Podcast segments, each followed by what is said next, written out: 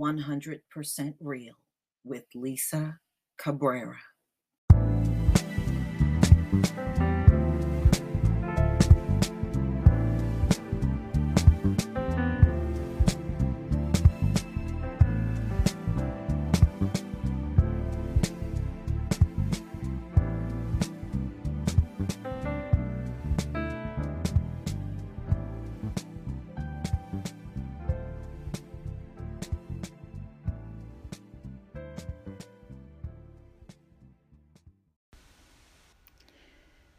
You know, I saw this story on Victor Blackwell, CNN, up there weeping and getting all emotional over Donald Trump's attacks on Baltimore. You know, and he said he was originally from Baltimore. Okay, cool. What the hell is up with all these tears? We have been battling racism since coming out of the damn womb. How the hell can this shit make you weep at this stage of the game? You know, please, Victor Blackwell, shut the fuck up. For real.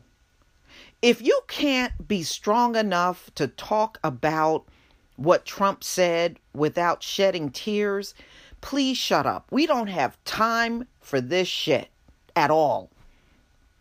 And I'm sick and tired of him. And this is not the first time we have seen him boo-hooing all over all over the TV over what Trump said. Fuck Trump. Fuck Trump. He, he's nothing but a lowly white man at the end of the day. Look at the mess his life is in. Even he knows his life is a mess. That's why he's fighting to cover those tax returns from the public eyes. We know what he's doing. His, this man hasn't ran a successful business in his entire life. If it wasn't for his father leaving him those properties in New York, his ass would literally have nothing. And that was not because of Trump, it was because of his father. Trump has not showed anybody on this planet that he can successfully run a business. The only thing he is successful at doing is running his mouth. That's about it. There ain't no damn way I'm going to go somewhere and weep over any damn thing that comes out of Trump's mouth or anyone like Trump. I don't give a damn about them like that. And you shouldn't either. First of all, I am sick of both parties. I am really deeply sick of both parties.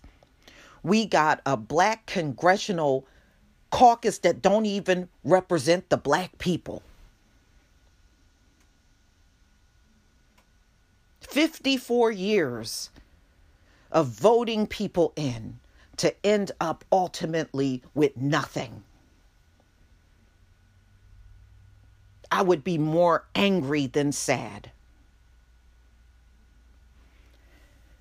You see these Mexicans that are not citizens, these folks from South America, they're not all from Mexico, but from parts of South America, crammed up in a cage. And you don't even realize America's whole legacy is about locking people up, kidnapping, enslaving. They've been doing this from day one. They still do it.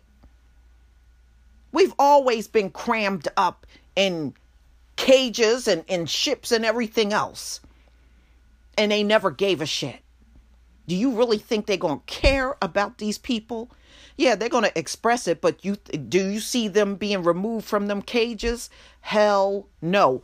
At the end of the day, America is going to imprison something. If we weren't here, it would be somebody else in them jails crammed up in there. Because this is the nature of the beast. This is what they do. Trump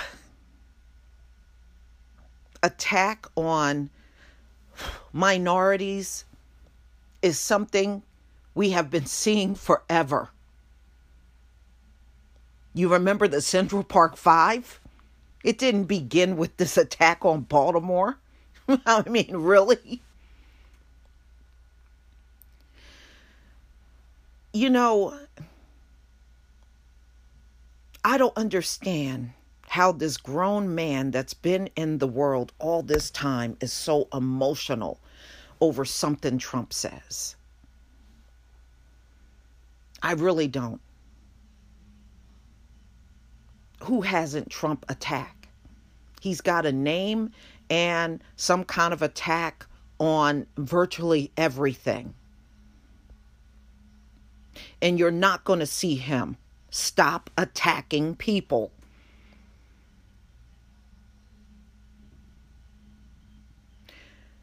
So I don't know. I'm just very disturbed by Victor Blackwell. I, I, really am. He seems like a very unstable person.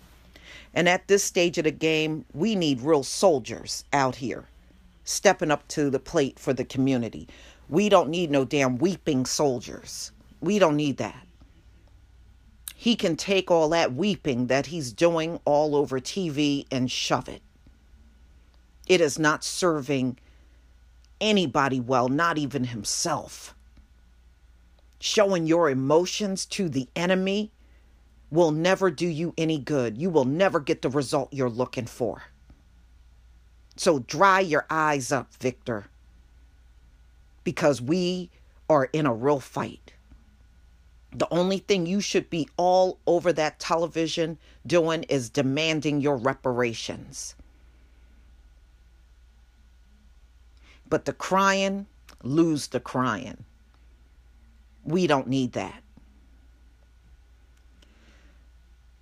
Yes, there's a lot of people upset with Trump. He's faced a lot of backlash over the last few weeks. You know, he's in a fight with these women, which I don't believe he should be in any fight with them because this fight they were having was within the walls of Congress and it should never have gone any further.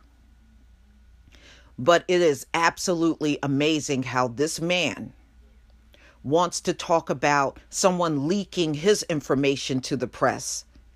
He didn't hesitate to drag this whole fight into the press. He did exactly what he talks against. There is no consistency to Trump. There's none. He's just another shady man in office, as far as I'm concerned. I don't have to like or love him. And you have those same choices too, Victor Blackwell. You don't have to like Trump. You don't have to like people like Trump. But what you should do is get yourself into survivor mode. Because this fight that we're in is long from over. And we don't have time for the tears. We we seen what's going on. I mean, everything going on in the political news is a disgrace. It's a disgrace to see all of these black politicians screaming about immigrants and the condition immigrants are in, and they say absolutely nothing about the condition that their own communities are in. You didn't have to go all the way to some immigration detention center to see cramming in a facility. You could have gone to your local prison and saw it black men have been stacked on top of each other in this country forever now. When haven't America done that? They always do it. They got a reputation for this kind of stuff. They're just living up to their true nature. What you see in Trump is animal behavior. Trump acts like a wild animal. That's not human behavior, that's animal behavior. And that's all you're ever going to see out of Trump. So dry your eyes, Victor. We got bigger fish to fry. Believe it or not, as racist as Trump is, he's not our biggest threat in the black community. He's just some racist prick sitting up in the White House. And before that, he was some New York prick sitting up in New York. Nothing has changed about this man, and I'm not interested in changing him or anyone like him. The hell with that. I'm not going to waste my energy on no crap like that, and neither should you. This concludes my podcast for today. Those of you that are supporters of this podcast, thank you. And if you are not a supporter of my podcast, please become one. Peace, family.